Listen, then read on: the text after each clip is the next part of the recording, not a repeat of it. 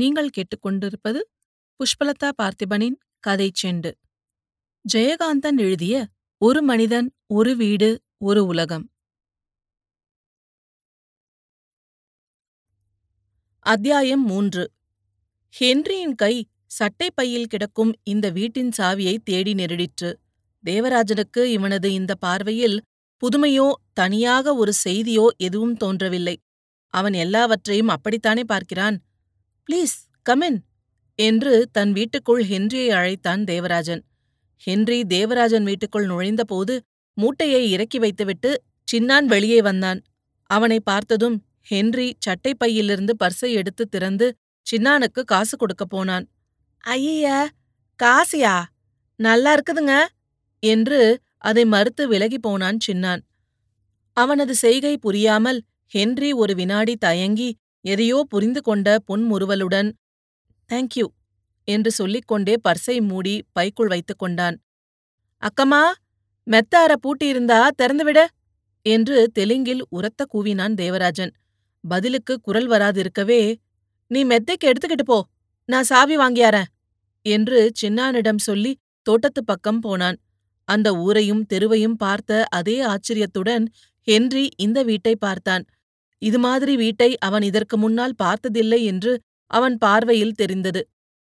தேவராஜன் வசிக்கிற குடித்தனப் பகுதி தனி வீடாக இந்த வீட்டுக்குள்ளே நுழைவாசலுக்கு நேர் எதிரே மறுபுறத்தில் இருக்கிறது. தெருவிலிருந்து பார்த்தால் நீளமான செங்கற் சுவரில் இருக்கிற நிலையும் கதவுமாக நுழைவாயில் மட்டும்தான் தெரியும். இந்த நுழைவாயிலுக்கும் குடித்தன பகுதிக்கும் இடையே உள்ள பகுதி திறந்த வெளி முற்றமாக இருக்கிறது. அந்த முற்றத்தை சுற்றிலும் நாலுகை தாழ்வாரம். மைதானம் மாதிரி உள்ள இந்த முற்றம் முழுவதும் தரையில் சிமெண்ட் போடப்பட்டிருக்கிறது. முற்றத்தில் ஒரு பக்கம் உலர்த்தப்பட்ட நெல் இன்னும் வாரப்படவில்லை. தாழ்வாரங்களில் ஒரு பக்கம் பாதுகாப்பான இடத்தில் நெல் மூட்டைகள் அடுக்கப்பட்டு மழை சாரல் படாமலிருக்க கித்தான் போட்டு மூடியிருக்கிறது. கரடுமுரடாக இருந்த மூட்டைகளில் பயிரோ புண்ணாக்கோ கடலையோ இருக்கலாம். கலப்பை நுகத்தடி பிரம்புக்கூடைகள் கோழிகளை கவிழ்த்து வைக்கிற பெரிய மூங்கில் கூடை உலக்கைகள் குந்தானி கட்டை வண்டியின் ஓர் ஒற்றைச் சக்கரம் இதுபோன்ற சாமான்கள் எதிர்ப்புறத் தாழ்வாரத்தில் நிறைந்து கிடந்தன. இவ்வளவும் பளிச்சென்று தெரிகிற மாதிரி முற்றத்தை குறுக்காக கடக்கும் கம்பியின் மையத்தில் அந்தரத்தில் தொங்குகிற டோம் இல்லாத பல்ப் மட்டும் எரிந்து கொண்டிருக்கிறது.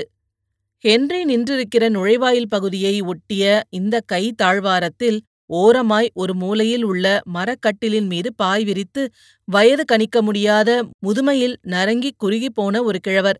இரண்டு முழங்கால்களையும் தோளுக்கு சமமாக வைத்துக்கொண்டு குந்தி உட்கார்ந்திருந்து பகலையே இரவாக பார்க்கும் தன் விழிகளினால் யாரோ வந்து நிற்பதை ஒரு நிழல் போல் உணர்ந்து என்னவோ கேட்க நினைத்து மறந்து போய் ஒரு பொன்முறுவலுடன் இவனை நோக்கி திரும்பினார்.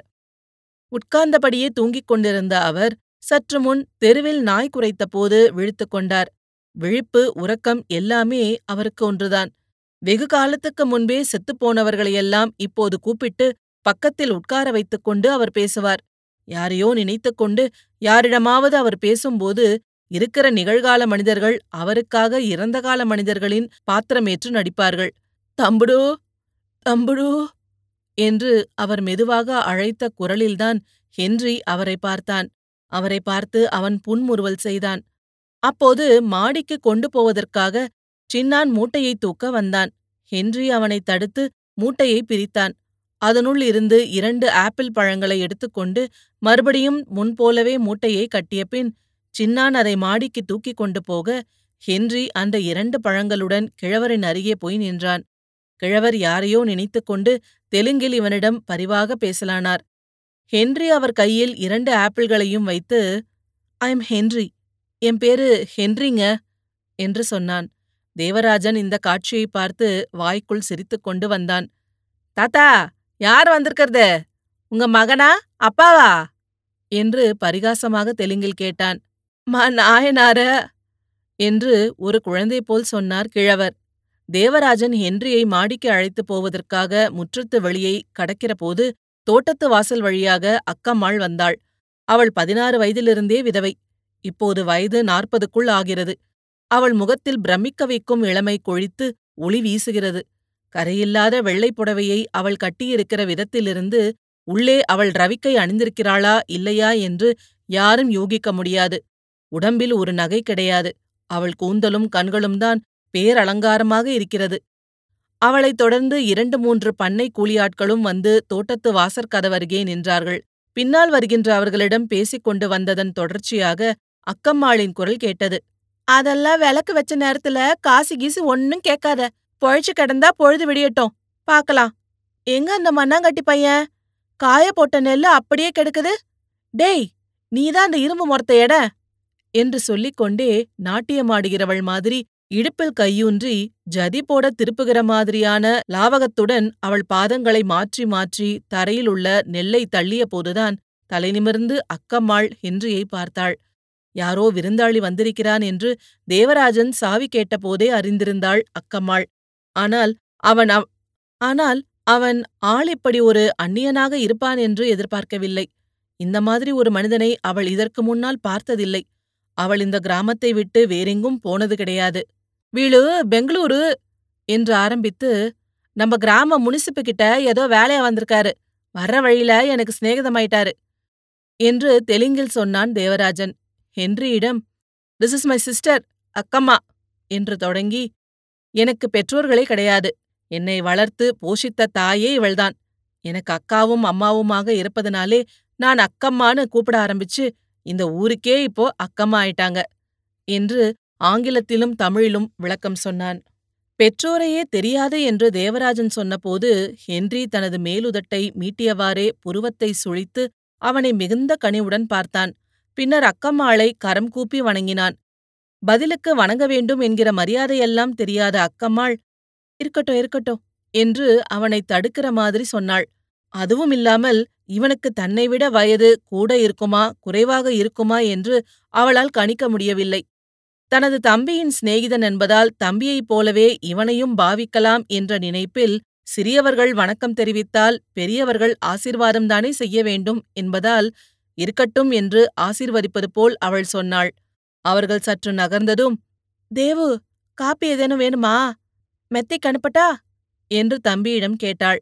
ஹவ் சம் காஃபி என்று கேட்டான் தேவராஜன். குட் ஐடியா என்றான் ஹென்றி. அவர்கள் மாடிக்கு போகும்போது நெல்லை பாரத்தால் தள்ளிக் கொண்டிருந்த அக்கம்மாள் தேவு அப்புறமா கொஞ்சம் வந்துட்டு போ என்று சொன்னாள். தேவராஜனுக்கு அக்கம்மா எதற்கு அழைக்கிறாள் என்று புரிந்தது. வந்திருக்கும் விருந்தாளிக்கு இரவு சாப்பாடு விஷயமாக என்ன செய்யலாம் என்று ஏதாவது கேட்பாள். பிரதான வீட்டின் பக்கவாட்டில் மாடிப்படி இருந்தது. தேவராஜன் முன்னாலும் ஹென்றி அவன் பின்னாலும் மேலே போய்க் கொண்டிருக்கையில் சின்னான் எதிரில் வந்தான். இவர்கள் வருவதை பார்த்து மறுபடியும் திரும்பிப் போய் மேலே மாடி அறைக்கு முன்னால் உள்ள மொட்டை மாடியில் ஓர் ஓரமாக நின்று கொண்டான் சின்னான். ப்ளீஸ் கமின் என்று ஹென்ரியை அறைக்குள் அழைத்த பின் தேவராஜன் சின்னானிடம் வந்து அக்கம்மா கிட்ட கோழி அடிக்கலாமான்னு கேட்டுட்டு நீயே அறுத்து கொடுத்துட்டு போ என்று குரலை தாழ்த்தி சொன்ன பின் ஹென்ரியை பார்த்து ஒரு சந்தேகம் திடீரென தோன்ற அசைவ உணவு நீங்கள் சாப்பிடுவீர்கள் என்று நினைக்கிறேன் என்று ஆங்கிலத்தில் கேட்டான். ஹென்றி புருவத்தை சுழித்தான். ஐ டோன்ட் மைண்ட் ஆனா அது அவசியம் இல்ல பசிக்கு சாப்பிடணும். அவ்வளவுதான். நான் எல்லாம் மனிதர்கள் சாப்பிடுற பொருள் எல்லாமே சாப்பிடுறேன். ஆனா இப்ப ரெண்டு நாளா பழங்கள் மட்டும்தான் சாப்பிட்டேன். இப்ப வரும்போது அந்த ஊர்ல லாரி எல்லாம் நிக்குதே அங்க டீ சாப்பிட்டேன். ரெண்டு நாளைக்கு அப்புறம் என்று சொல்லிக்கொண்டே அந்த அறையை மிகவும் உன்னிப்பாக கவனித்தான் ஹென்றி. சின்னான் கீழே போனான். பழைய காலத்து ரெட்டை கட்டில் ஒரு சின்ன ரேடியோ டேபிள் ஃபேன் சுவரில் தொங்கும் பேட்மிண்டன் ராக்கெட் ஹேங்கரில் மாட்டிய சட்டைகள் இரண்டு புத்தக அலமாரி மேஜை நாற்காலி. அந்த அறை சுத்தமாகவும் பிரகாசமாகவும் இருந்தது. தேவராஜன் அங்கிருந்த டேபிள் ஃபேனை ஓடவிட்டான். மடித்து வைக்கப்பட்டிருந்த ஒரு ஸ்டீல் ஈஸி சேரை பிரித்து போட்டு கான்வாஸை தட்டி ஹென்ரியை உட்காரச் சொன்னான். கையிலிருந்த லெதர் சுட்கேஸை தேவராஜனிடம் கொடுத்துவிட்டு ஹென்றி அதில் உட்கார்ந்து எதிரே சுவரில் மாட்டித் தொங்கும் அந்த போட்டோவை பார்த்தான். அது தேவராஜனும் அவனுடைய மனைவி கனகவல்லியும் மாலையோடு நிற்கிற மனக்கோலப்படம் ஹென்றி அந்த படத்தை பார்ப்பதை கவனித்து தேவராஜன் அதை எடுத்து துடைத்து அவனிடம் காட்டினான். என் மனைவி இப்போ இங்கல்ல அவளோட பெற்றோர் வீட்ல இருக்காள் என்று சொன்ன பாவத்தில் இழைந்த துயரமும் ஏக்கமும் ஹென்றிக்கு புரியவில்லை. ஒரு புன்முறுவலுடன் படத்தை தானே எழுந்து மாட்டினான். நோ கிட்ஸ் என்று கேட்டுவிட்டு ஒரு குழந்தை போல அழகாக சிரித்தான் ஹென்றி. நோ என்று சொன்ன தேவராஜன் போன வருஷம்தான் கல்யாணம் நடந்தது என்று மேலும் ஏதோ விவரிக்க இருந்தவன் ஆத்துடன் நிறுத்திக் கொண்டான். தேவராஜன் உடை மாற்றிக்கொண்டு நீங்க கூட தேவையானா ட்ரெஸ் சேஞ்ச் பண்ணிக்கலாமே என்றான் ஹென்ரியிடம் குளிச்சால் கூட நல்லா இருக்கும் என்று தனக்குள் சொல்லிக் கொண்டான் ஹென்றி. சுடுதண்ணி வைக்க சொல்லட்டுமா? என்று திரும்பினான் Devarajan. No please I prefer cold water என்று குளிரை அனுபவிக்கிற குதூகலத்துடன் கூறினான் ஹென்றி. அப்போது சின்னான் ஒரு பித்தளை செம்பில் காப்பியும் இரண்டு பெரிய லோட்டாக்களும் கொண்டு வந்து அது நிறைய காப்பி ஊற்றி முதலில் ஹென்ரியிடம் கொடுத்தான். அப்புறம் தேவராஜனுக்கும் கொடுத்தான். காப்பி ரொம்ப இனிப்பாக இருந்தது தாகத்துக்கு சுகமாக இருந்தது. ஹென்றி ரசித்து ரசித்து குடித்துக் கொண்டே தேவராஜனை பார்த்து அன்போடும் நன்றியோடும் அடிக்கடி சிரித்துக் கொண்டான். பச்சை தண்ணில குளிக்கணும்னா தோட்டத்துக்கு போவோம். அங்க மோட்டார் இருக்கு. வேணும்னா பம்ப் போட்டு குளிக்கலாம். பெரிய கிணறு படி இருக்கு. கிணத்துல இறங்கி நீஞ்சி குளிக்கலாம் என்று அவனுக்கு ஆசை காட்டும் முறையில் விவரித்தான் Devarajan. Oh I love it! என்று சின்ன குழந்தை மாதிரி தனது இரண்டு உள்ளங்கைகளையும் இறுக்கிக் கொண்டு ஒரு துள்ளு துள்ளி ஈசி எழுந்தான் ஹென்றி. தேவராஜன் டவலும் சோப்பும் எடுத்துக்கொண்டு புறப்பட்டான். ஹென்றி தனது மூட்டையை பிரித்து ஒரு டவலை மட்டும் உருவிக்கொண்டான் வெளியே இரவு வந்திருந்தது. நிலா வெளிச்சம் பிரகாசித்தது. மாடியின் திறந்த வெளிப்பகுதியில் வந்து நின்று அந்த ஊரையும் தெருவையும் நிலா வெளிச்சத்தில் பார்த்தான் ஹென்றி. தெருவில் சிறுவர்கள் விளையாடிக் கொண்டிருந்தனர். எதிர் வீட்டுக்கு முன்னால் உள்ள தந்தி கம்பத்தில் முகம் புதைத்துக் கொண்டு ஒரு பையன் கண்ணா முச்சிரேரே காட்டு மூச்சீரேரே எனக்கொரு பழம் உனக்கொரு பழம் கொண்டோடி வா வரலாமா? வரலாமா? என்று பாட்டு பாடுவது போல் உரத்த கேட்டான். ஹென்றி அந்த ராகத்தின் இனிமையை ரசித்தான். அவன் தனக்குள் சொல்லிக் கொண்டான். கண்ணா மூச்சீரேரே கண்ணா மூச்சீரேரோ?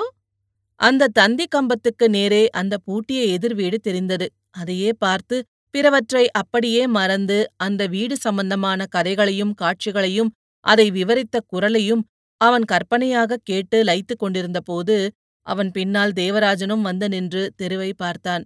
இதோ இந்த பூட்டி கிடக்கும் வீட்டை பற்றி உனக்கு ஏதாவது தெரியுமா? என்றான் ஹென்றி. தேவராஜன் ஒரு வினாடி யோசித்தான். இவன் கேட்ட தினசிலிருந்தே இவனுக்கு ஏதோ தெரியும் போலிருக்கிறது என்று தோன்றியது தேவராஜனுக்கு. இந்த வினாவின் மூலம் தேவராஜன் மனத்தில் எதிரே நிற்கிற ஹென்றி மிகவும் மர்மமான ஒரு மனிதன் போன்றும் அரிசியமான கதைகளை கட்டி சுமக்கிறவன் போலும் தோன்றி அவனைப் பற்றி தெரிந்து கொள்ள வேண்டும் என்கிற உள் ஆர்வம் மேலும் உந்தியது. அதை வெளியில் காட்டிக் கொள்ளாமல் எனக்கு தெரிஞ்ச நாள்லேருந்து இந்த வீடு பூட்டிதான் கிடக்குது என்று சொன்ன தேவராஜன் இந்த வீட்டைப் பற்றி இப்போதுதான் முதன்முறையாக யோசித்தான். அவனுக்கே அது ஆச்சரியமாக இருந்தது. இங்கேயே பிறந்து வளர்ந்து எத்தனையோ முறை அந்த வீட்டு திண்ணையிலும் பின்புறம் முழுக்க வெட்ட வெளியும் குட்டிச்சுவருமாக நிற்கும். இதனுள்ளும் ஓடி ஆடி திரிந்த தனக்கு இந்த வீட்டைப் பற்றி இதற்கிருக்கும் ஒரு பூர்வோத்திரம் பற்றி எண்ணமே ஏற்படாது போயிற்றே என்று நினைத்தான். Someone must have lock this house ல? எஸ் இந்த வீட்டை யாரோ ஒருவன் தான் எப்போதோ பூட்டியிருக்க வேண்டும் என்று தேவராஜனும் இப்போது யோசித்தான். தேவராஜனுக்கு சின்ன வயதின் நினைவு ஒன்று ஞாபகத்துக்கு வந்தது. கிராமத்து நாவிதன் ஒருவன் பைத்தியம் பிடித்து அலைந்து கொண்டிருந்தான். அவன் எப்போதும் இந்த பூட்டி கிடக்கும் திண்ணையின் மேல் உட்கார்ந்தும் படுத்தும் கிடப்பான்.